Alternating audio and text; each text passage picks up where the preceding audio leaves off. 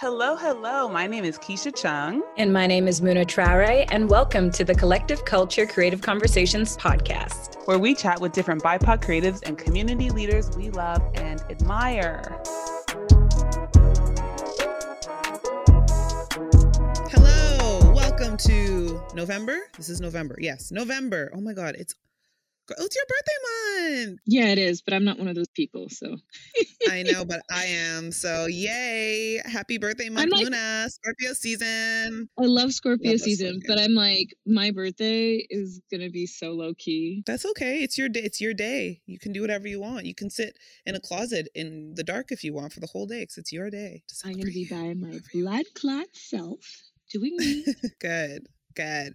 Well, hello everyone. Welcome back to the show. It's getting cold outside if you're in Canada, and it sucks. Um, but we're very excited to be here because we have some great guests today. But before we get into that, Muna, how are you doing? Checking in.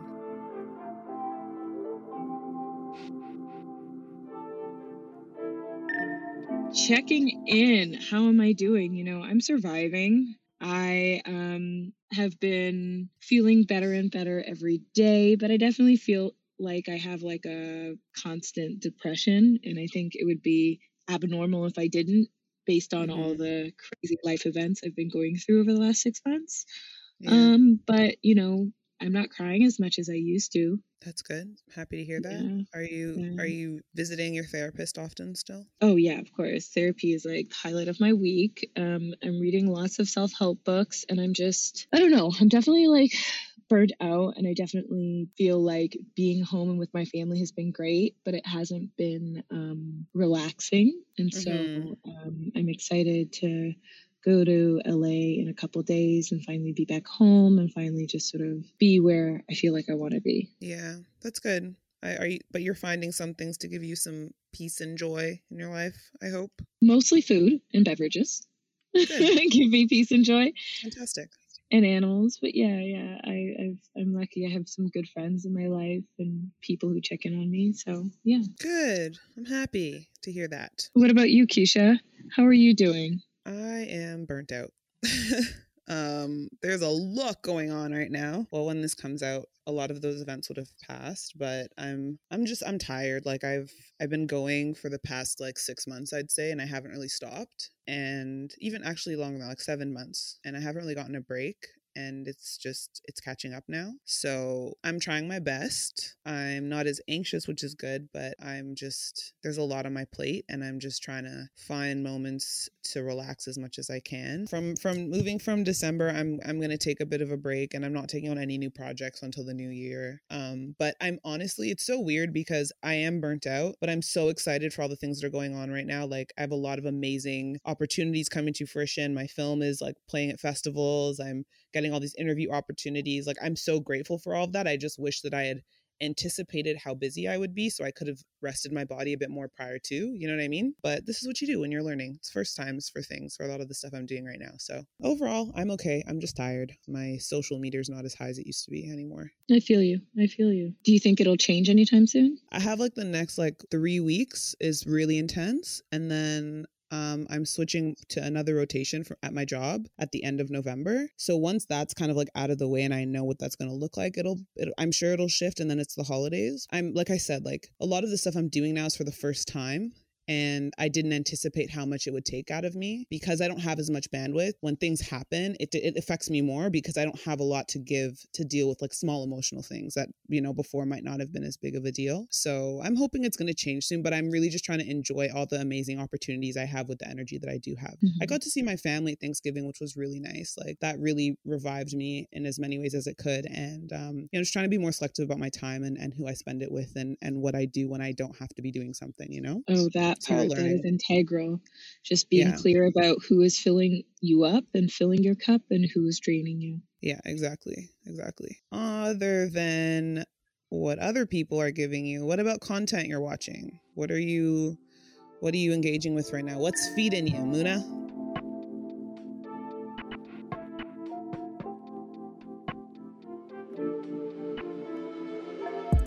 What's feeding me? Yeah. Um like 111 other million people in the world, I have watched Squid Game. And that to me was actually really fun. It was really exciting. I You call it fun? binged- yeah, I binged- fun? What? it's stressful, yes, but it was also like I found it fun because you can tell that the people behind it really love, you know, creating TV and storytelling. There was so much attention to detail, there was so much specificity, there, it was so complex and nuanced. And even though you can say that it's been done before or it's derivative, uh, people comparing it to Hunger Games and Battle Royale and all these other um, manga comics, like it's still something like I haven't seen before. Like all of those elements brought together, especially on like a streaming platform. And I love Korean movies. I love some of the Korean TV shows that are available for streaming. And so it was delicious. I delighted in it. And I, every episode had so many different thoughts and so many different feelings. I want to watch it again because there's so many Easter eggs on the show. And I think if I watch it with someone else and see their process, Mhm. that's also going to be really fun and exciting to see how they pick and choose what to pay attention to and how they formulate a narrative and a story and you know all the archetypes that are presented to us yeah because me going into it i was really of the mind like okay this person can't win because that's too obvious or this person can't win because of this or that and how the story takes so many twists and turns and surprises us hmm Yeah. I didn't watch all of it, to be honest. is a little heavy for me, man. Like all the death and violence was a lot. And like I watched the first two episodes and then my stepdad was watching it. So I'd like kind of watch it while he was watching it. And then I saw like an episode in the middle and then I saw the last episode. And I feel like I really missed out on something culturally, but my emotions can't handle that right now. I like literally just need things to make me laugh. like that's all I've been, I've been needing from content. oh i totally understand that Yeah, like it's it's like knowing what you can handle, you know, and like I just I I can't handle that right now. My I'm a little too fragile. But the first time I saw the show, I was like, there are gonna be so many Squid Game costumes this Halloween. I oh just yeah I I can foresee it. There's gonna be so many, and I'm very excited for it. Like it's a great group costume because everybody can be a different person Exactly. Like I'm kind of looking forward to that. But I do like when I watched it's funny because I only watched fully like the last episode and I kind of knew who the characters were and stuff like that, right? But like even I was shocked. Like I didn't even I wasn't invested in the show in the same way. And I was like, oh shit, oh shit. Like so a testament to the writing of that show because it caught me off guard as somebody who was like mildly invested in it, you know? it's a good slow burn Yeah, exactly. So, what are you watching that is making you laugh and that is, you know, giving you what you need? I've been watching Bob's Burger. Have you seen that show? It's No, I can't. It's, it's, it Oh seems my so God, it's dumb. So dumb. It's so dumb, but I love it. Like it's just it's it's been something that's just been in the background. Like it's just kind of on while I'm doing stuff. And then I've also been watching the Great Canadian Baking Show, which I love. Um I'm not a big reality TV show fan, but I love a good competition show. Uh that was like sustaining me for a while cuz I get very invested in it. And then I was like, okay, I need something else now. So I went back to Bob's Burgers. Like I've watched it, but I've never watched it like uh, chronologically. So I'm at like season four now, I think. And then I have to find something else to watch. And then obviously Sex Education, which I've spoken about already. But those have been my my go tos. But the thing is, okay, I watched Sex Education, and the shit made me cry, man. I was like sitting there like, oh, this is so sad. I was like, I wanted to laugh, not cry. But really good, guys, go watch it. So those Okay. are things I've been watching. I love that. I love that. Yeah. I have a question. I don't know if you we don't have to talk about this if you don't want to, but I'm curious what you think about um the Dave Chappelle special. If you've watched it, if you have an opinion on it. I've been so busy, as you know. I just got back from France, and I think it came Yeah. out while I was there. And I honestly haven't watched it. I've seen some of the buzz on social media, but I haven't really. I haven't really engaged with much of any of it because I just don't have the Mm. bandwidth. That's fair. That's very fair. I didn't watch it, but I just I hate people. Yeah, maybe next That's time. all I'll say about it. Yeah, maybe next time. Moving along. I think it's time to introduce our guests, Muna. I am so excited to announce our guests this week. They are super talented and amazing. We have Jabari Weekes, Tashawn Tapambwa, and Phil Witmer, the co creators of a show called Next Stop, available on CBC Gem. Next Stop is an anthology comedy series that chronicles the lives of young Black Torontonians as they confront challenges of living in a competitive, expensive, and rapidly changing city. Yay! We're so excited to have them on the show. So why don't we jump right in and uh, start this conversation with them? Hello, everybody, and welcome to this week's episode. Today we have some really special guests that we just introduced, but I will let them introduce themselves. I think this is the most guests we've had at one time. It oh my god, it is. It actually is. It's a lot. Yeah. It is a lot. It's a lot. So, can you guys introduce yourselves for everybody listening? Yep. Uh, I am Jabari Weekes, uh, co creator of the Toronto Black Toronto anthology comedy series Next Up, as well as writer and director. I'm Tashawn Tapambwa, uh, also co-creator for Next Stop, um, and also writer-director. I'm Phil Witmer, likewise co-creator of Next Stop, uh, director, and uh, music score composer. Yay! Hi, everybody. Thank you so much for being on the show with us. We're so excited. Congratulations on season two.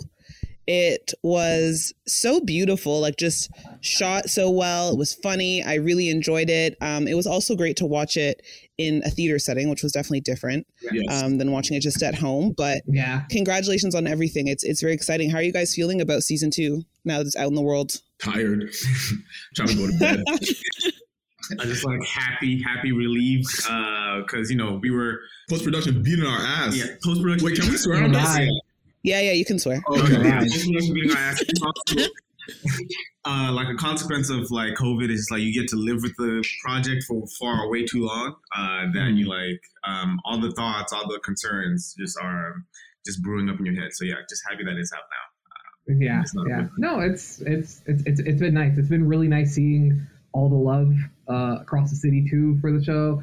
People recognize certain aspects of the city. People are just like laughing at the jokes and uh, like admiring stuff. It's it's good. It's it's good to see. It's it's, it's very gratifying. Yeah, I can imagine. For audience members who aren't so familiar with the show, do you think you guys could give us a breakdown of what the show was about and how it came to fruition? Yeah. Uh, so next up is a real and surreal, as we like to call it, uh, anthology comedy series that follows Black Torontonians trying to make it in and out and alive and survive uh, Toronto as a city. It could go from people just arguing over patties to having serious conversations, but also very animated conversations about rent to like a whole ass ghost and talking about depression. So talk about a lot of things. The show came to fruition.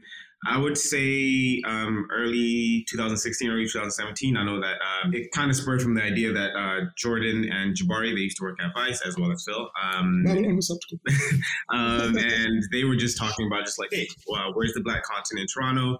Um, and then Jabari and I are roommates, so he came to me as well, just to be like, oh, where's we've always talked about being in, in the film and TV industry, and like, how about we start, I guess, creating something that like we can also like we we want to see uh, in terms of content that we want to create, Mhm. um, and then I guess from there, I still don't remember how it came to be, uh, but I mean, this apartment is home to a lot of arguments for no reason. So I think we we stumbled upon the Patty thing. I think it definitely came from East and West conversations. I'm originally from Scarborough, Malvern, Tashawn's from Flemo, so we like making fun of each other's ends, and somehow that devolved into patties. Um, and we just thought it would be a fun start uh, for an episode because all of our other ideas were like too high concept and involved murder, and all of those things were going to look trash. um, so we started developing that there, and then through that process, we had already known Jordan, but we wanted someone to act opposite him, and that's how we found Vanessa because he said like, oh, she would be good to do it, and also we were all basically out of jobs and broke, so everyone had free time. Um, so we met her, and that's really what kicked it off. And then during that process, I had still been working with Phil. I think you can clarify the timeline. Or, Yeah, yeah. No, we were still working together, and like yeah. I just kind of came on doing score, but I also have like a huge interest in like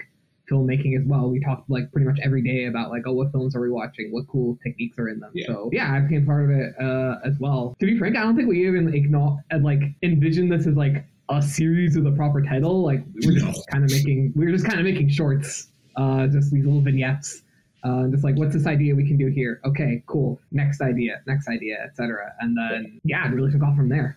Yeah, yeah, pretty naturally. The next stop name came from uh, a script Phil had uh, that we didn't ultimately end up doing. I think it would be for a more animated project, and we just liked the name Next Stop because every idea, like, oh, different stop, different stories, and whatever, whatnot, and that just kind of that's the title of Next Stop. Oh, that's cool. I didn't know that's how the title came to be. No, yeah, no, I, I came up with this like action, like literally an anime, which I will eventually do at one point in the future once you know we all have enough more clout to do that. But yeah, no, that is that is how Camp. You know, it's ubiquitous. I know like many people writing about it talk about like the TTC voices, and that's like mm-hmm. yeah, that's absolutely what we will. Well, on that note of of kind of the vignettes you guys did for season one, I feel like everything evolved for season 2 mm-hmm. When when I when you watch it and just the production level, everything just got bigger. So, what were some of the key differences for you guys moving from season one to season two, and what were some of the things you learned from that process? Um, I think I'll I'll say one main thing, and then I'll let Jabari take over. It's mainly um, so season one was self financed. Um, yes, it was. It was very much. it was a proof of concept uh, where we just wanted to like find our voice in filmmaking and TV, uh, and just like find what we prefer uh, when we are trying to like write content and storytelling. Um, and then I'll say for season two, obviously the main difference is now that like, CBC came on board and now it wasn't uh, coming out of our own pockets. Mm-hmm. So that was great. Uh, um, I would say beyond that, definitely uh, not having to put our own money on the board um, and stress over that. I think one of the big things was also going from a small team to a bigger team. I think both have their advantages and disadvantages. I think we're so used to, you know, having our very skeleton crew of season one. So when we had to get like, oh, we have associate producers, ADs, what are these things? Um, it was getting locked in to figure out how we could communicate with everybody uh, in a way that we felt like made sense. Because usually, it's just like, yeah, we'll just text you or just walk over to you, but the demands of timing and what needs to be shot, you're just like, okay, I need to talk to the person who needs to talk to the person and talk to this person, and just making sure we're trying our best to keep everyone taken care of and not look like assholes because we're not used to dealing with anything beyond like 20 people max. So I would say that's a big jump, and obviously it's evidence in the series. Just colors, I guess we're just gonna like this wild, wild out with all this shit. Just like there are blues, greens, and purples. Um, Multiple locations. Yes, that would be awesome. Yeah, definitely that. Yeah, I'm sorry. Yeah, Phil, you can definitely expound on. Yeah, bit. yeah, no. I mean, it's just like yeah, no. Like as we've been kind of alluding to here, like we're experienced storytellers. This is our first time kind of like going into like narrative filmmaking, whether for web series, for cinema or TV, whatever. So just like, oh, going from us kind of wearing a bunch of hats on the production. Like I think if you um, uh, look in Duppy, uh, episode three of season one, I, I think I'm one of the stages of the ghost. Even though building saving money. so like whereas like that was before now it's like oh here's a dedicated person for each thing and also we can we can just kind of ask for things now um, and it's like, can we go here? It's like, yeah, we can totally go a place that's you know not your apartment or not like a random like street corner. So it's just like, oh, okay, this is gonna take some getting used to. And yeah, and to Jabari's point, it's a thing of just like making sure like, oh, how far can we go? How far should we go? Given that we're still working on our on our base storytelling and our base like skills as like directors and writers. Really interesting challenge. Really, really, really learned a lot. I think you guys did a really good job though. Like even on when I I got to be on set for the show when they were when they were working on it and you guys just had a really good energy. Even the overnights, thank you. yes. Oh, night shoes. Oh, but you guys did a really good job of just keeping the energy high and you guys did a good job of leading everybody and just being it was just it was really nice to, to witness and to be to be a part of in some capacity. It was a very inspiring group of people that were together to create the show and I think it really translated on screen. Again, congratulations. You guys have just doing so many great things. So. Thank you. Thank you for tolerating us. One of the things that's so immediately apparent about the show is how authentically Toronto and Scarborough it is. It's so specific to our culture and it's so intentionally not trying to explain itself. And I think we're both really curious about that choice so, my question is what does authenticity mean to you, and how did it factor into the development of the show and the execution? Um, no, it's a great question. Thank you. I think authenticity to me, I, I feel like the, t- the, the term changes has changed a lot for me. Or is just like I think it's very much leading with specificity, talking because I mean it's beyond just your own experience once you decide to put it in front of a camera so trying to talk to as many people that you're like, oh, I feel this is how things go, but let me gut check it with, you know, some of the Gen Z, some of the rap scene, one, uh, some of the ballroom scene. And I think that's still it. Definitely always specificity, talking to the people of the community, but also still having to take that risk of like, this is still how I'm perceiving things. This is still how this character is perceiving things and being open to those criticisms. Um, and in terms of explaining, I mean, yeah, just from the jump, I mean, one of our big kind of inspirations for the show is um, Aki and Unselfish and the director uh, Cecilia Meke, she's very much on record just going like, I really just make stories that I want to make and with specific references and notes and jokes that I think are funny. The people in my group uh, we think are funny, and we've adopted that ethos going into even the first episode. Every episode, we're just like, okay, we never want to be in the position where you're watching. You know, you watch a show, it has black leads, but they're explaining things you would just generally understand. It's like, oh, why are we spending five minutes describing why I don't know, like an Afro pick has a black fist on it? Just like you don't, who's that for? That that can't be for black people.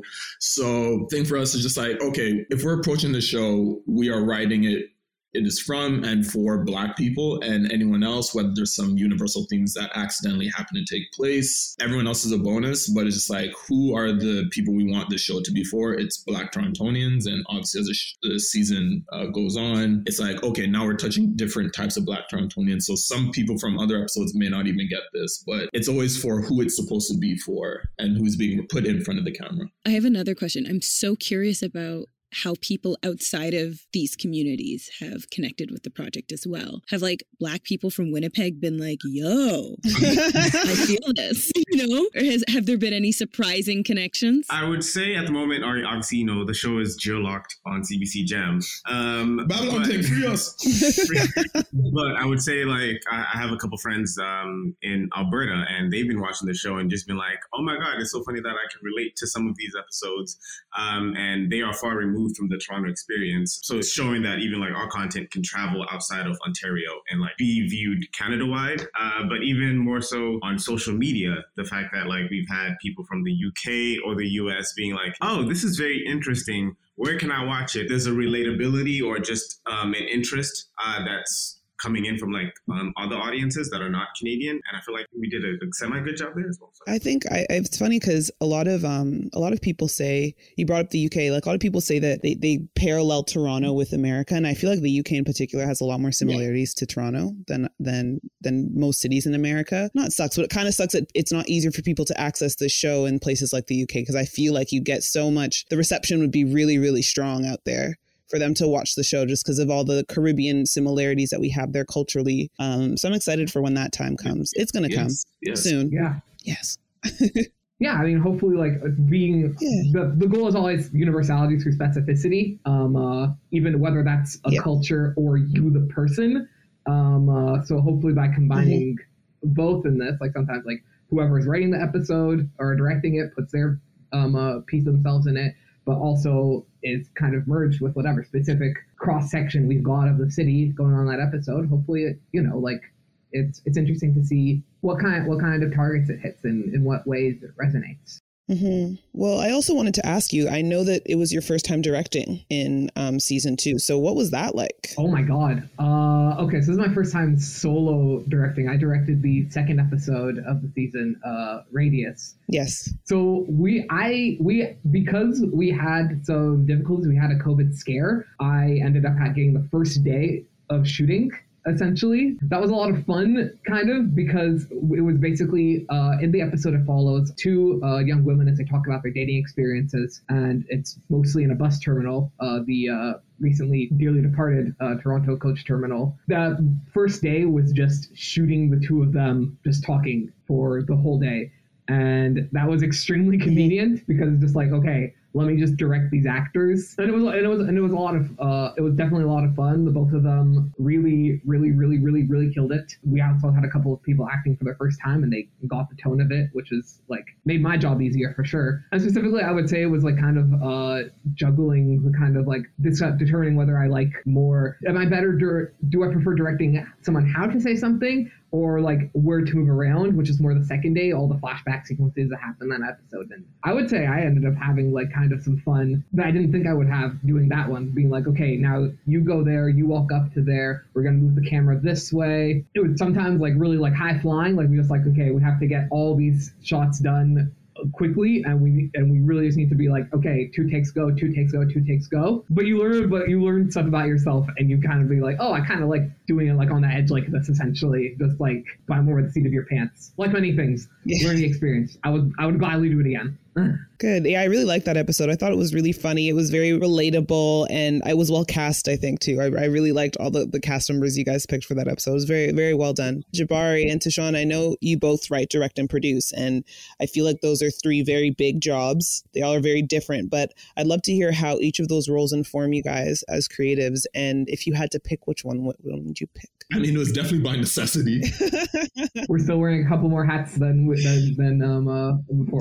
I think it's I think it's interesting way because it, it encourages you to I guess look at a script in almost three different ways, right? So it's just like okay, when you write it, you know, it's the kind of basic oh in isolation writing a story, trying to get the shit off, and then when you put on your directing hat, um, it's like okay, well, how do I envision some of these scenes. So some of that's already happening naturally in the writing, but you're like, oh, is this long, is wide? And then the realities of the day hit you where you're just like, okay, we're only gonna get maybe what, like 10 to 15 setups. So Mhm. I need to cut this very quickly. Mhm. And then you start cutting down some of the lines. And then as a producer, it's almost like the final realm where you're just like, okay, what do we actually have money for? How long will we actually have the location to shoot some of the scene for? Hmm and it's almost like a weird uh, like back and forth. I would say like you you start as a writer then you end it as a producer and then you start working back into writing because now you have to cut out some of those scenes some of those lines that you feel are unnecessary or is just not realistic for the budget. Then you go back into directing mode in terms of visually how you want this to look with the budget constraints you have and then back to the producer again like all right uh, so we have all of this locked down. How are we going to pay people for lunch so they don't kill us? I would also say you go back to writing again in editing. But did you pick one though? You didn't pick one. Yeah. i don't know No, it- I, I would still it's I would always say. I would always say writer first and foremost, but I think probably as we go along Mhm. and how this industry is changing, I would probably now more lean a bit more director just because you seem to have a little bit more autonomy in terms of film and the way TV and streaming is going. Yeah. Uh, but definitely on heart, it's always a writer. Like the ideas are what are the most exciting part first. Mhm. Yeah, definitely. Um, I think. I mean, I set you up because I'm gonna cop out and be like, no, I want all three roles. I can't pick one.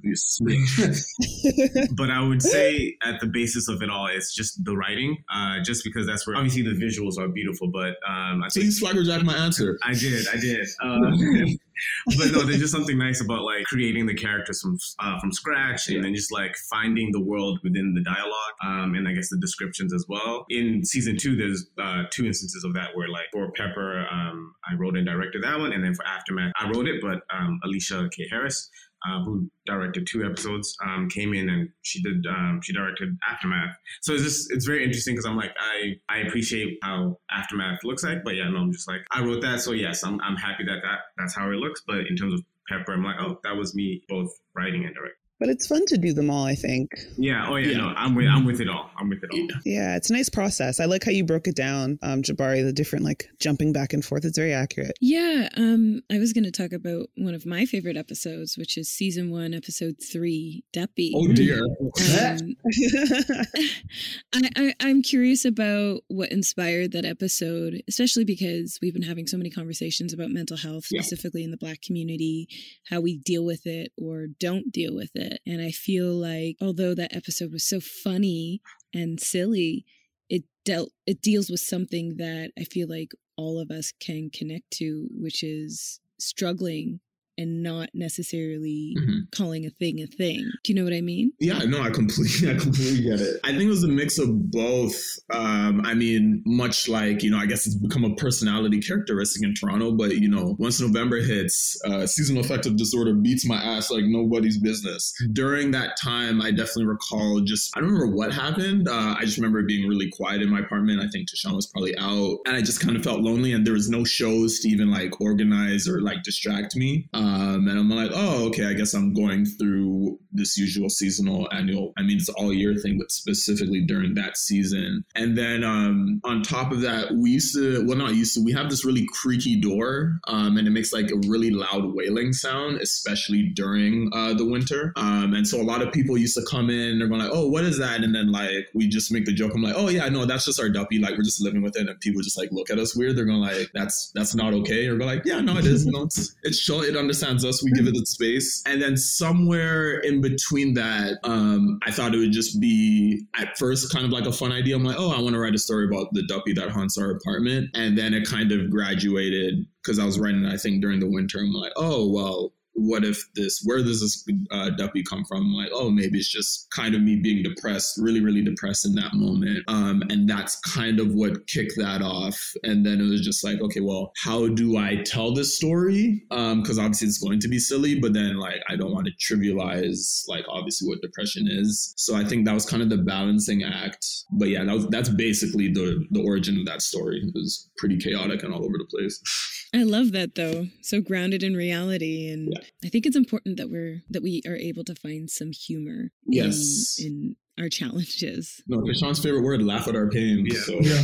I always use the phrase if I'm not laughing, I'm crying. Hey, listen.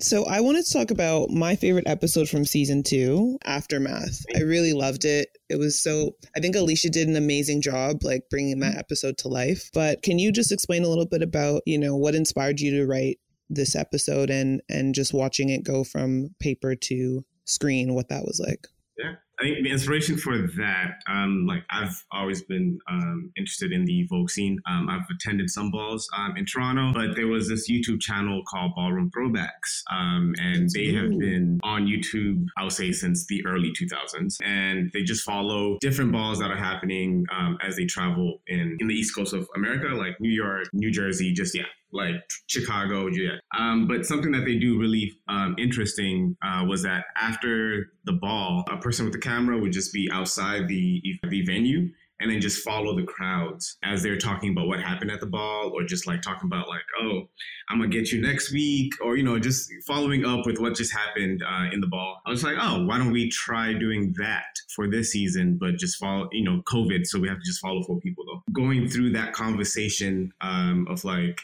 each of them just experienced something at this ball, but now they're just like expressing it out with their family. Because mm-hmm. um, I think something that's very interesting with um, ballroom throwbacks and just like how uh, they set this up is that it can sometimes get personal uh, because there's sometimes there's no filter and they're just expressing mm-hmm. themselves. Um, and I think I just wanted to put that into aftermath and i think that mm. was the inspiration and then in terms of like alicia coming in to direct i think she had a great eye so in terms of like where it's at um, in christie pitts um, at the bleachers i was like that's such a nice setup for that and I, I, just, I just feel like she actually did a really great job there was a great care with the episode that i really loved mm-hmm. um, that she gave to the characters as well yeah, it was really good. It was very good. I loved and it. And I think uh, we were talking about laugh at our own pains, and I'm like, oh, pretty much the dialogue is just them laughing at their own pain. Like, oh, what do you mean you're happy that you've been dating somebody just for six months and that's your longest relationship? Uh, like, there's something sad about that, but it's also mm-hmm. funny and it's also very Toronto. Who really is dating out here? So, yes.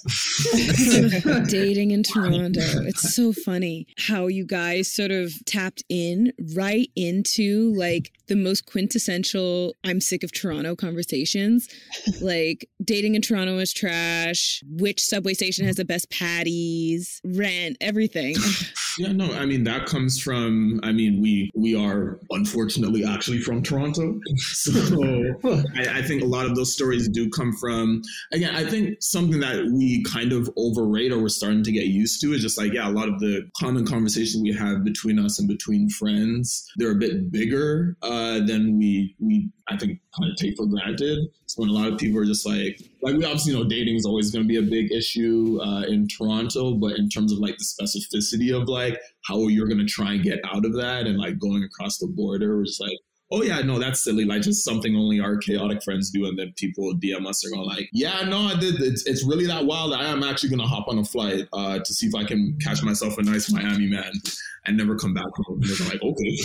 I was about to say, are you saying I'm chaotic? I all, listen, I know I'm chaotic, so I look at that as a compliment. I was gonna say it's very clear that you guys make a point of not sort of telling stories mm-hmm. about black trauma or telling stories through the lens of like white supremacy or whatever.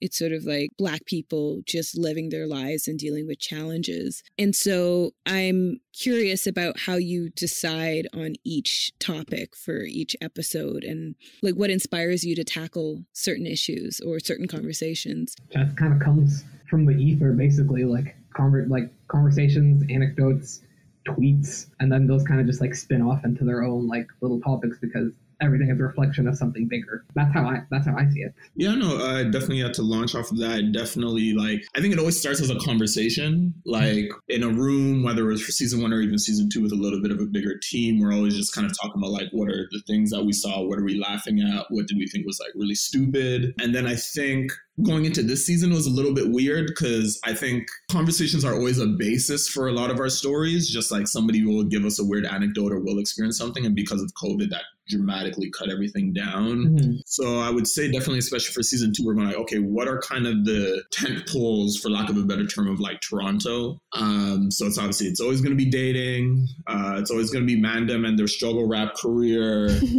um, it's always going to be food, and then we have rent and it's like okay we have these general topics. What are ways we can specifically tackle them or what are like the left turns we can make to have this feel special and not feel like you know when you read something like oh these people just read a twitter timeline for two hours and decided to like copy and paste it into a dot into a script. Mhm. um, and then it just kind of morphed from there. So it went from kind of like oh, you know, niggas is black and broke. Um, and then I think as we started putting in more stories and like again, Pepper, it's it's really just a conversation about obviously restaurants getting pushed out and COVID, but then we add like, okay, well, let's talk about it through like the African diasporic lens. Let's talk about gentrification in food. That gives all of it kind of like the actual spice, no Oh pun intended. that makes the that makes the episode like really feel special. And yeah, no, I mean, Mhm. uh, for good and bad. Um, I mean, a lot of those chaotic moments in them episodes are definitely like from conversations and our life. um, so uh, we just kind of hide them in there, you know, subtweet the people who they're about, um, who won't say anything. Um, and then, yeah, we just really just package it out. And I think as the process went on, the season became more about like, okay, what are the different types of Black Toronto? How do these different sectors, because obviously we're not a monolith, interact with each other or don't interact with each other? Um, I think Tashawn can speak to it a lot more, but like, we always have that conversation about like, okay, well, we're gonna have an episode here just because I mean, really, someone's gonna ask us first, so let's do it. So like, okay, Brightas, what is that audience? What are those type of stories, and how is it gonna engage with like again, like we also have this really beautiful queer story in terms of aftermath, and just like those communities are not touching each other um, in real life. So just like, how does that work in an anthology? And It's like, yeah, we're still first gen, so there's we still have our issues that are, you know, we have in our trauma. that Um, homophobia crazy. but you know, we try to like, you know, try. I don't want to say look at the bright side, but you know, the two crowds don't mix. But we try to like show that at least. Yeah. and we're just in a weird position i guess for us personally we're just like we like to navigate in between uh, different communities because that's we just like talking to people and then we just kind of become a part of a thing and we're like yeah these stories are all special so no one is more important than the other yeah I think that's very that's very Toronto. Like Yes. having these different although they the communities don't necessarily mix, like a lot of people can be a part of different friend groups. Mhm. You know, like maybe you have some friends and do you know, like I have a bunch of aspiring rapper friends. I also have a bunch of like queer friends. Like and it's not uncommon for us to kind of move through those spaces even if those groups separately don't mingle. Yeah. There might be people that serve as that bridge between them. yeah You know what I mean? which I think this this season reflected really well the different types of communities that exist in the city. One of the reasons that I'm such a big fan of the show is that I grew up Mhm. downtown, right? So some of the things that are discussed in the show I might not completely relate to, but I know that it's a very Toronto experience and that experience needs to be told. That Mhm. light needs to be shed on that type that this version of and this existence in Toronto, you know? And we just we have so many different kinds of people that live here so many different kinds of communities that exist together that it's very important for us to create space for us to tell our stories as different and similar as they are, you know? Yeah. That's a beautiful way to say it. Because yeah, it, it is something we have a in our personal life. We don't have a conflict about it, but obviously, as we're always thinking about like, hey, what are the stories we want to tell next? You know, like, Mhm. is it chaos? Is it peace? Is it more, you know, again, like uh, telling stories within LGBTQ plus community, or is it going to be like, I guess, more straight leaning and just like, what what do people expect from you now that they've gotten a bunch of stories from you, and like, how do you navigate those stories while also being true to yourself, Mhm. and just wondering like, oh, do these things mix? And sometimes you're like, don't care, um, but then you try and be responsible about the audiences because you never want a situation where you're putting somebody else in harm uh, in harm's way. So we're just like, oh, I was gonna say we're like journalists by trade. All uh, me. No, no, don't put that on me. I don't take that degree. We're very curious and like we like to see what's going on in different pockets of Toronto. Um, And it's like, okay, well, now that I'm curious, uh, now that I've seen all of these um, movements that are happening, what can I do here uh, that is still very authentic to me, uh, but also like I would love to like get this story out there uh, as well. Yeah. At the same time, not make it like anthropology. Just be like, this is about this scene. Like Aftermath is not about the Mhm. ballroom scene. Brighteth is not about World of Unsigned Rappers. Like, yes, conclusively, every single person in this scene behaves this way. No, this is. I generally feel we're in our in our own very uh, odd, sometimes cynical way, very humanist with uh with the characters. They're very, very, very specific. Being you know kind of amalgams of people we know, people we've imagined. By factor of what the characters want, it speaks to larger th- things that motivate that scene, whether socially, economically, politically, even. We're gonna give you Toronto through like microscopic points, and then hopefully they all each say something together, essentially. Yeah. I like that. Well, on the note of of all the different episodes and themes and groups that you guys have explored through the show, can you guys each pick your favorite episode? Do you have one? Is that fair to ask? I don't know, but I do want to know if you have, if you guys each have a favorite episode, season one From or season, two. Oh, from season one to season two. Ooh. I think for me, my favorite episode will always be probably Mosquito, to be honest. Um, Yeah. I just like, and it's something I, I think we'll we'd want to. We'll probably do it more on the side. Obviously, as this gets a bit bigger, like it's hard to say like, yeah, just let's sit on a person for like. I just hear them talk uh, with money and budget behind you. You do feel like okay, we need to go for something bigger. Um, but I just like how that episode kind of unfurls. Like it's just Vanessa being Vanessa, Staras, um, and just kind of like going on a spiel about like this story about like this mosquito, but it's really about kind of dating, but also the weird kind of interracial dynamics uh, that happen um, in the city between black men and black women and white men and white women. And it just it gets in, gets out. You have your laugh, and then we just kind of sit in there, um, and then we just move on. But yeah, that'll definitely probably be my favorite. Um, I, my favorite is Brightas. What? Yes. um, My I- favorite is also Brighteth, for the record. from the first moment I saw even like a direct um like a director's cut, I was just like, there's just something beautifully uh, there that we were able to um, capture in terms of dialogue and just in terms of um, shot composition. Um, and hey, there's mess as well. So I'm there for But it. that's your favorite of one and two? Um, yes. You know, I'm trying to promote season two. Brandon was great. I liked it from the script. I was like, this is the great Toronto rap epic here. And I'm just like, this is I'm this that was when I, I read that like obviously I'm always been proud of the show, but I'm reading the script and then even seeing it as being shot, I'm just like, oh, I can't believe we're making this. Like I truly like this did not exist before. I'm I'm the I'm the Drake in front of the ACC like video, just like yeah, I don't know. It's it is very fun. It uh tackles a world and topic with not a lot of seriousness, but also a lot of seriousness. But you only realize the seriousness when it's done. Uh, Mhm. You're laughing the whole time. You're laughing at how ridiculous it is, and then once it's done, you're just like, "Wait, what did I just watch?" Which is, you know, exactly the kind of feeling I I like getting from art uh, in general, and I hope that other people enjoy that as well. Okay, but beyond that, like season one and season two, like favorite episodes, y'all. Season one, I don't know. I like I like Duppy. It was fun for me. I I, I loved Yeah, you had a blast on that one. I, I, I don't know. I, I like the score for that one, and I enjoy very fanciful theatrical things. So that one, again, actually, it's the same reason as Bright is. I'm just like, oh, this exists now, and this exists with the other thing that we've Mm. made. These are all part of the same project. That's that's really cool. And those are very feel heavy uh, score episodes as well. Uh, Listen, I'm not biased. I would have said that Radius was my fave. I just I like working with string quartets as well as like doing like oh the music has to carry everything because it's just narration. And then just I have to follow the narration and follow that. We have to do like what's it, the old school style, like Mickey Mouse do a cue like when an action happens or something. So that was that, that was a lot of fun. That's part of it, but not the only reason. I, I like the supernatural. so yeah.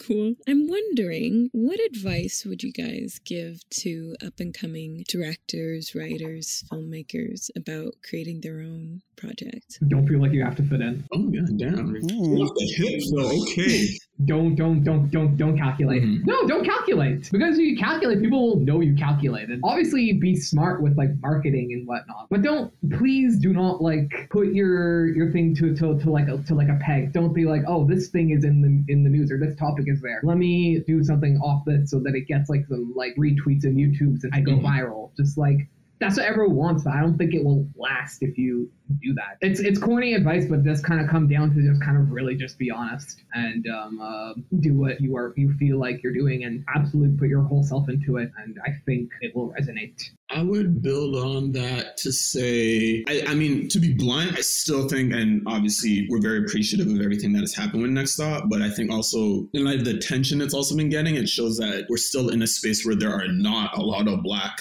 and POC creators. Yeah. So, I mean, I do, and obviously I want to say, like, be responsible at this because Yes. I enjoy chaos, but not everyone needs to. I do think whatever you can do with whatever you can, like, financially allow, whether Yeah. it's like a smartphone or if you can actually rent some camera gear, if you know some people. I mean, people are already doing it Mhm. anyways with TikTok, and all these phones are beautiful. Try your best because that is really what Next Stop is just like whatever means you have to even shoot like one to two minutes of something that you think you might like. I think it's a really great exercise in terms of like, okay, if I only have between mm-hmm. one to two minutes or five minutes max to say what I want to say, what is it? Because you'll learn very quickly what it is. But also, it's proof of concept. A lot of things that, I mean, I, I can say confidently actually, a lot of things we got away with, and I do use the word got away with because Yeah. Because um a lot of this shit is wild um and how we talk and how the dialogue unfurls. If we did not have a proof of concept i don't think a lot of these scripts would have made it to be honest. Like if we presented next stop season one or season two without any reference of any sort people would be like oh well why don't you explain this? Why don't you explain this? And i do think what really really helped us is that again don't have yourselves go broke like we did uh, but definitely allocate whatever you can to just film the thing you want to do just so people can see it Yes. and I think even releasing it um, and just seeing, because I mean, that's what it is, right? It's traffic, it's seeing how people engage with it. So people are just like, oh, this is working. Oh, I can see what you guys are trying to do. Mhm. And now it's just like, okay, well, now when we work with you, we're not going to try and fuck up that formula because we came in for a reason. Hopefully that would be the case. So yeah, Hmm. whatever you can do feasibly to get your creative work out and just have a proof of concept for yourself, but also for other people as well. That's really great advice. It is. because I don't know how we would have written. Yeah, because I mean, like, can you imagine, Phil, like, if we like gave the script to Duppy and Oh, we no, had oh never my made God. it, like, just like people like, what the fuck? Like, That would that would have been a ride. That would have been a ride. like even amongst, I, I mean, yeah, like I remember talking to Tashawn about this reason. I'm like, what were you even thinking when I gave you that Duppy script? And like, I don't know. It's just like, but I think, it, listen, we, yeah, we might work. So I think, yeah, just having having proof of concept, whatever you can do to get proof of concept um, with whatever money you have. yeah, whatever, yeah, whatever means you have, and like, obvi- and yeah, start small, but don't, say, but don't say. I don't want to say start small and limit yourself. Like, start small and put your voice in there uh, as much as you can, and then be like, hey, so I had this specific vision for how I'm doing things, and then you're basically being like, what do people think? What do people I don't know think? Essentially, and then just like, yeah, Jabari said, proof of concept with your with your with your early works. Don't try to like make your masterpiece right out the gate. That's just you won't be ready for it yet. Uh, I, I would say because yeah, also just consistency. I think Helping, uh, um, make sure that yes. people know that like, oh, there's something com- uh, always coming out from you creatively. Uh, it could be as minimum of like two posts a year that's dedicated to that art. Um, I think that's something that we even mentioned it in uh, pull in the pull episode, uh, the Oh, comp yeah. pull episode. Just like yeah, Mhm. being consistent and just making sure that people know that um, you are active in the creative scene. That always helps. Mhm.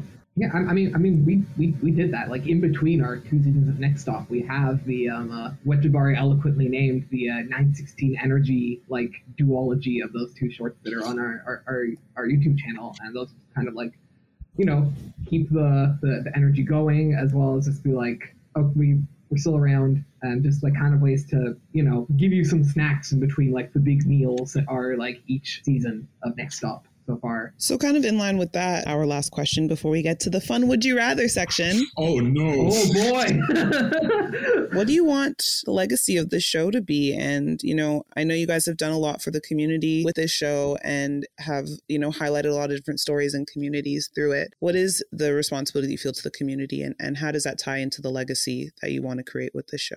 God damn. I know, right? Ooh. Sean, go first. Okay. Um, sure. I think um, that's something we've had conversations about, just being like, just feeling that responsibility while also trying to honor you as like myself, Jabari, Phil, uh, Sajay, uh, just all of the actors, just like trying to honor that you are still very much an up and coming creative filmmaker and you are still trying to find your voice and trying to find the type of content that you want to create. But I would say, um, if I was to like pinpoint a legacy or just something that I like hope the show has proven or shown, is that there's different pockets uh, where people can create content. Like we would hope that some of the episodes are springboards for an idea that you had, and you're like, oh, I didn't even have an example for it, but here, here goes Pepper, here goes Brightas, here goes Aftermath. But yes, once again, I, I feel like it sucks to have that responsibility, and I think that's a conversation to have about the show in general. But if there was one, it's like, okay, well, this has been created, um, and. For me personally, thinking about the broader scope impact of thing is, I mean, it, it kind of make drives me insane to think about like all that. So it is just kind of like for us, uh, the legacy hopefully like this extremely good start that opened the door for um, uh, us to do lots of other things in, in other media with other stories. Maybe lots in Toronto, maybe not in Toronto, who knows? But yeah, I mean, if we are first, that I think that's that's frankly legacy enough for me. That's big. If people are people are like name dropping us like ten years later, just like yeah, I saw what Next Stop was doing, and it let me know like oh, I can tell stories like this in the city on the scale. I'm just like that's enough that that that is really good for me. Like I that that's enough to you know really really really really make it worth it, and it, it already was worth it. So yeah. Yeah, I think my question would probably end up kind of reflecting what was already said. But yeah, I think as far as the responsibility of the show, I think kind of Phil touched on in terms of like the creation of things, like make the thing for yourself and then you can think about once it's done, once it's fully conceived, mm-hmm. okay, how you're going to market it. I think in the same way, our responsibility is to first honor our interests and the stories we want to tell, whether again, it's just, I mean, again, yeah, whether it's a ghost story, whether it's about beef, whether it's about the ballroom community, it's always about like, okay, what are stories want to tell first? Now that we feel we have it all together, we step back and do we say, do we feel we have accurately told the way we see the different types of Torontos? And if we all feel we're 100% on it, then it's just like, that's what it's going to be. And I think as far as where that goes, how that lands, the impact, it's just, I mean, we're still trying to figure it out ourselves but I think the most important part is, and again, I think Tashawn noted this as well, is just like mm-hmm. there's a blueprint out there. Like, you know, Lord knows it will not be us. Uh, but if somebody decides they want to do a top boy, they can stealth it through saying, like, oh, well, yeah, Brightas was on CBC. If somebody wants to say, like, hey, I want to do like a high concept dating story, now you have Radius, mm-hmm. Ghost Story, Duppy, just people talking, Seinfeld, like you have Cool and Beef. And I think what that does is, again, creates this idea that we have a community of people coming in. It's easier to pitch coming after us versus before us. Um, so it's not it's not cause for celebration in terms of like, oh, there's a new Black Toronto show. It's just like, oh, dope, there's another one. I hope it's good. But hey, leaving some room where hair, you can say like, this one's trash, but you know you have another one uh, on the way as well. Mm-hmm. I think yeah, that just ties into legacy as well. Like we just we want to create great art, great stories, and again, first and foremost for ourselves, and then put on the people who we love and respect, and then again, it have a ripple effect. So we have a space where people look at this five, ten years from now and we're like, okay, we finally have Black Toronto content and we don't have to like get it secondhand from the UK with British accents. Mm-hmm. I think if if we've done that, I have no complaints to be honest. Wow, like, I love that. I said a lot of really well put answers there um, a lot to pull from. And I hope that I think it's really true that it will help a lot of people to pitch things moving forward mm-hmm. because it's there. There is a template now, and I should be very proud of all the things you've done. So thank you, thank you. Um, Muna, are you ready to do these? Uh, would you rather's? Let's get into this. Would you rather have chapped lips that never heal, or terrible dandruff that can't be treated? Terrible dandruff. Really? I can hide that under a hat. Yeah, terrible dandruff. Yeah. Yeah, yeah no, Crazy. Chat lives and never heals. I'll shave. I don't care. I'll shave. I don't. Grandma yeah, I lips don't get care. blocked. Like, that's crazy. I didn't think about it with the hat. I thought that would be way harder. You throw a bonnet or a do rag, you're just gonna like, listen, this is never coming off. you can't hide it. See someone's dry lips and like, damn, bro. It's funny. Okay, would you rather have to move cities every year and never return, or never be able to leave the city you were born in? Ugh. Leave city and never return. Yeah. Yeah. Yeah, like You know, you answer that quickly, but then if you have no home base, what does that look like? Yeah. yeah. What happens to your friend group? That's like what's like getting me right now. Yeah. That's you. You you changes every year. Once a year, you gotta Facetime them. I guess it depends where I'm living. Like, Yeah. Let's assume it's your choice and you can afford to live anywhere. I mean, we can do like that's so for like the first answer, but now I'm like, no, that's like, because then you're just gonna start floating. Like, but you can never leave though. You can never leave. What does never Like, leave mean? Like, can you not live anywhere, or can you still travel? You can't like you can't you can't dip. Like you you're there. Like that's where you No. are. You can't You're leave. there? Yeah, you're there. Like you're there. You're yeah. gonna you're gonna die there. There forever. You're gonna die there. That's where you're gonna Yeah, die. you're yeah. That's, got morbid, but yes, you won't ever. You can't leave the city. You were born I here and kind you're gonna may- stay here. I think I might. I, might- I think I might go with that. Yeah, I think I might go with that. yeah, I might stay honestly. Like, as much as I'm like, damn, I can't go anywhere, but like, realistically, like, unless you're balling, like, you're staying in the same place for a ridiculous amount of time, anyways. Why lie? Damn, don't expose, don't expose me. Yeah, no, I, I, I'd, I'd stay here. I'm. Yeah. No, I would, I would, I would definitely need something to center. So yeah, I, I guess yeah, I'll self-imposed prison. Self- Take the L. Take the L. That's so funny. Take the L. I really think that I would I would choose the moving one. Yeah, Yeah, hundred percent.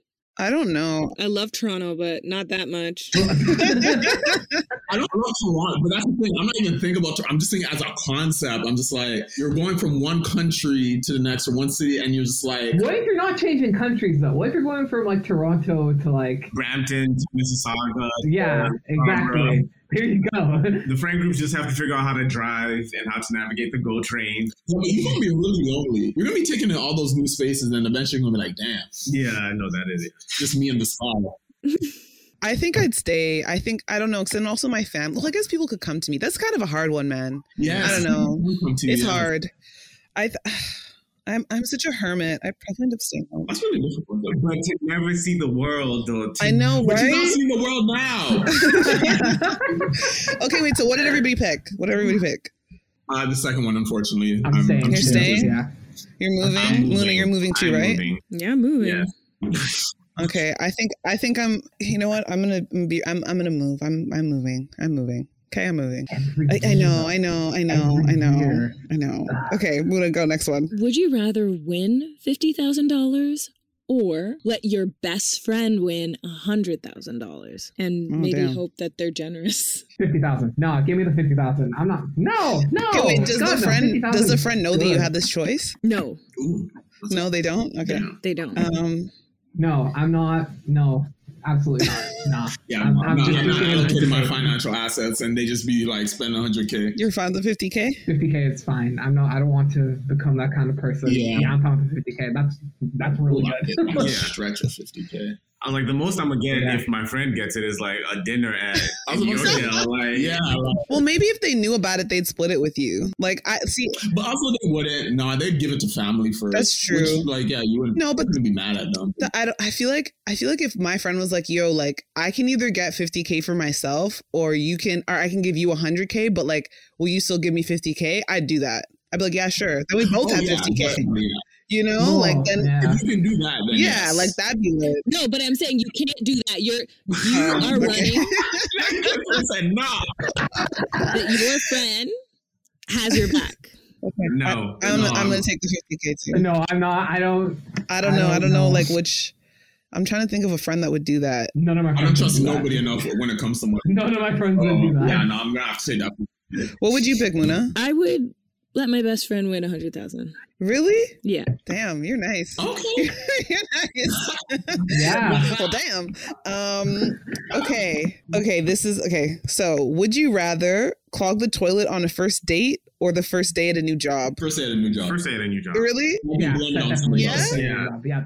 No, first date. That that first date, a new job. You forget about it. First date, that's gonna be a very different night, and then you're just gonna. That will just be Yeah. You do remember the first time your significant other plucked. Like you just smell like something rotten there, and like, oh damn, that's how you throwing it down. Or you know, yeah, a job, you know, collective trauma. There'll be something else to irritate everybody. So you know, Yeah, for sure. Funny. Funny. What? I'd rather do it on the first date. I don't need to see that man again. Oh, okay, sorry. Yeah, Oh. I got the implication that you're gonna be with this person. I know, right? Look at us being all positive. I'm like, I don't need to see you again. This No, Mike, no. No, no, because Toronto. If this is taking place in Toronto, nah, that'll get around. Like, no, that was around for sure. Yeah, no, it's it's no, it's so it's so impersonal in a job. Like it's just like I would. It's that's not that's not someone else's toilet. That's the place's toilet. That's just like whatever. Yeah, It's not, you're not. not farting at work and you're going I like, said, I don't want to be poop girl at work. I know you have to see those people every day. I was working in an office and someone else clogged the toilet on their first day, it would be a wrap for them. Every day. Even if I didn't say it. I it. really feel I can take that hit because I've seen, like, you know, you be in a meeting, somebody farted, and you're like, all right, I guess we're just gonna pretend that didn't happen. So people are gonna pretend, and you're like, okay, well, Exactly. Yeah. Toronto is small. You're gonna be at a party and they're gonna, that person's gonna be no, there. because yeah, I can't be going like work is work. I can rationalize that, but like, Yeah. not you going out to the club or a dinner and then someone just poking like, yeah, nah, yeah, you go over there like, just grab out my toilet. I'm saying this as someone who like farted on a first date when the guy leaned in for a kiss and then he kicked me out of his car. So like, I, Damn. you know, I've been here before. It's not that bad. You can recover. It is what it is. Hold on, but like he kicked you out. He literally said, "Just get oh, out." Damn. I cried in his bed. It was like a really bad first date. Um, Oh my god. Well, you know what? No, I guess you are right because we uh, a really close friend of basically like family. Like she just like for no reason just admit like yeah, no. Sometimes she just farts like when her and her boyfriend are about to have sex, like just for the hell of it. And we just were like, damn. She's gonna like, yeah. It's just like sometimes it just it needs to come out. I'm not holding it in for no man. Like, okay. it's toxic. It goes into your bloodstream. No way. I'm not holding it in. So what would you guys pick? Who's gonna go first? Phil, what would you pick? Work. Work. Work. Okay. First day of the job. First day of the job. Yep. Jabari, yeah, I'm, I'm still gonna. Yeah, I'm still gonna say work. I'm gonna, I'm gonna say work. you're gonna say work too? Okay. Muna, what are you gonna pick? You're gonna pick date? Yeah, of course. I don't care about men that much either. So I think I'm gonna pick I'm gonna pick work because maybe there's a way to like hide it, you know? if I work in the same facility as you, I'm finding out who it is, and I'm I'm being extra about it. So Oh no, same. You're the worst. I love to be. I'm like, oh, it was you. I'm like, I love catching somebody. I'm like, nah, that was you. Um, would you rather publish your entire search history going backwards from now on, or never be able to use a smartphone again? Never be able to use a smartphone again. No, search history can't hit those streets. No, no, no, no, no. Yeah, I can. I, yeah, I, I can adjust. That would be what can would you adjust. what would you pick, Luna? Um, never be able to use a smartphone again. I mean, it's toxic anyway, so fuck it. Is everyone's search history that bad? Okay. Yes. Honestly, there was a pandemic. That was true. That's true. Pandemic, we're pandemic searches. I'm gonna say release release the search history. Go ahead. no. damn, you're so Oh my. God. Now I get into some dark corners to satisfy my curiosity. Okay, so my last question. Would you rather all um, of your text messages get released or your photos? I would actually say photos, to be honest, because yeah, no Photos? text. Sometimes I'm beg. Ooh, yeah, nah. Yeah, photos, photos. Photos? The Yeah, photos? the You guys are all photos? Yeah. Photos, because I got some cute ones that I never release. A photo is still a photo. A text without context. Ooh, I, I think I'm gonna go with text. I don't know if I want all my shit up there. Those are all of our questions for you guys. Thank you so much for coming Thank on you the for show. having us. Apologize if we rambled because I'm like it's you know No, you didn't ramble. I think it's really good for people to people to like hear. This is a conversation. You know, it's good for people to hear all this all the stuff that you guys like have done and the process behind it. And and I think it's really important. And um, I'm, we're really grateful to have you guys here. And again, congratulations on season two. congratulations on great every year. yes. Oh, thank congrats. you, thank you Una, guys. congratulations on the porter. Like Yeah, yeah. I'm so excited for that to come out. Wait, wait, what? What about play that?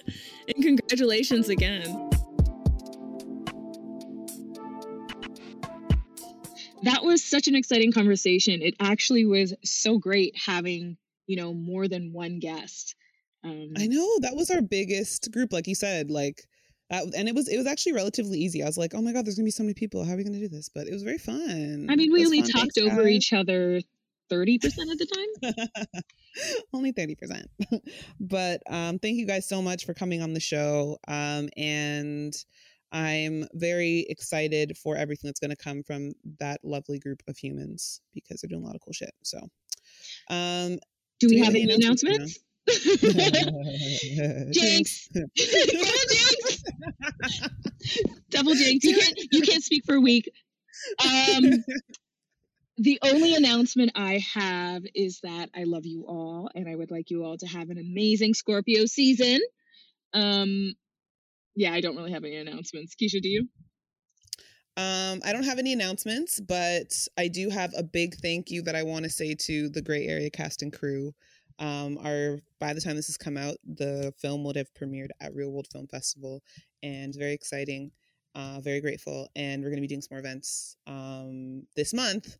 But just very grateful for everybody that's been supporting the film and stuff like that. And um, as it relates to collective culture, I think that's it. I don't think we have any announcements. Obviously, go check out all the stuff that we're doing with collective culture. Um, so we have our monthly newsletter that is going to be, uh, sorry, our monthly column that's in Never Apart's monthly newsletter, and then uh, we had an event happen in October that is going to be a part of their magazine for November.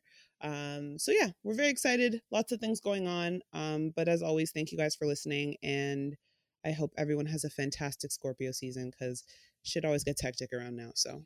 You know. I want to see those Halloween right. costumes, baby. okay, bye everybody. Bye. Don't forget to follow us on Instagram and Twitter. I'm at underscore Muna Traore on both. And I'm at Keisha Chung on all things and at Collective Culture with two underscores. Bye. Collective Culture Creative Conversations, the podcast, is made possible by Never Apart and Collective Culture. This podcast is produced and researched by Keisha Chung, Muna Traore, and Anna Okoto. It is edited by Anna Okoto. The music you're hearing was made by the lovely Villa Beats. And if you like what you heard today, please rate and subscribe to the show. We appreciate you and your support, and we can't wait to bring you back more episodes. Thank you so much, and we'll see you next month.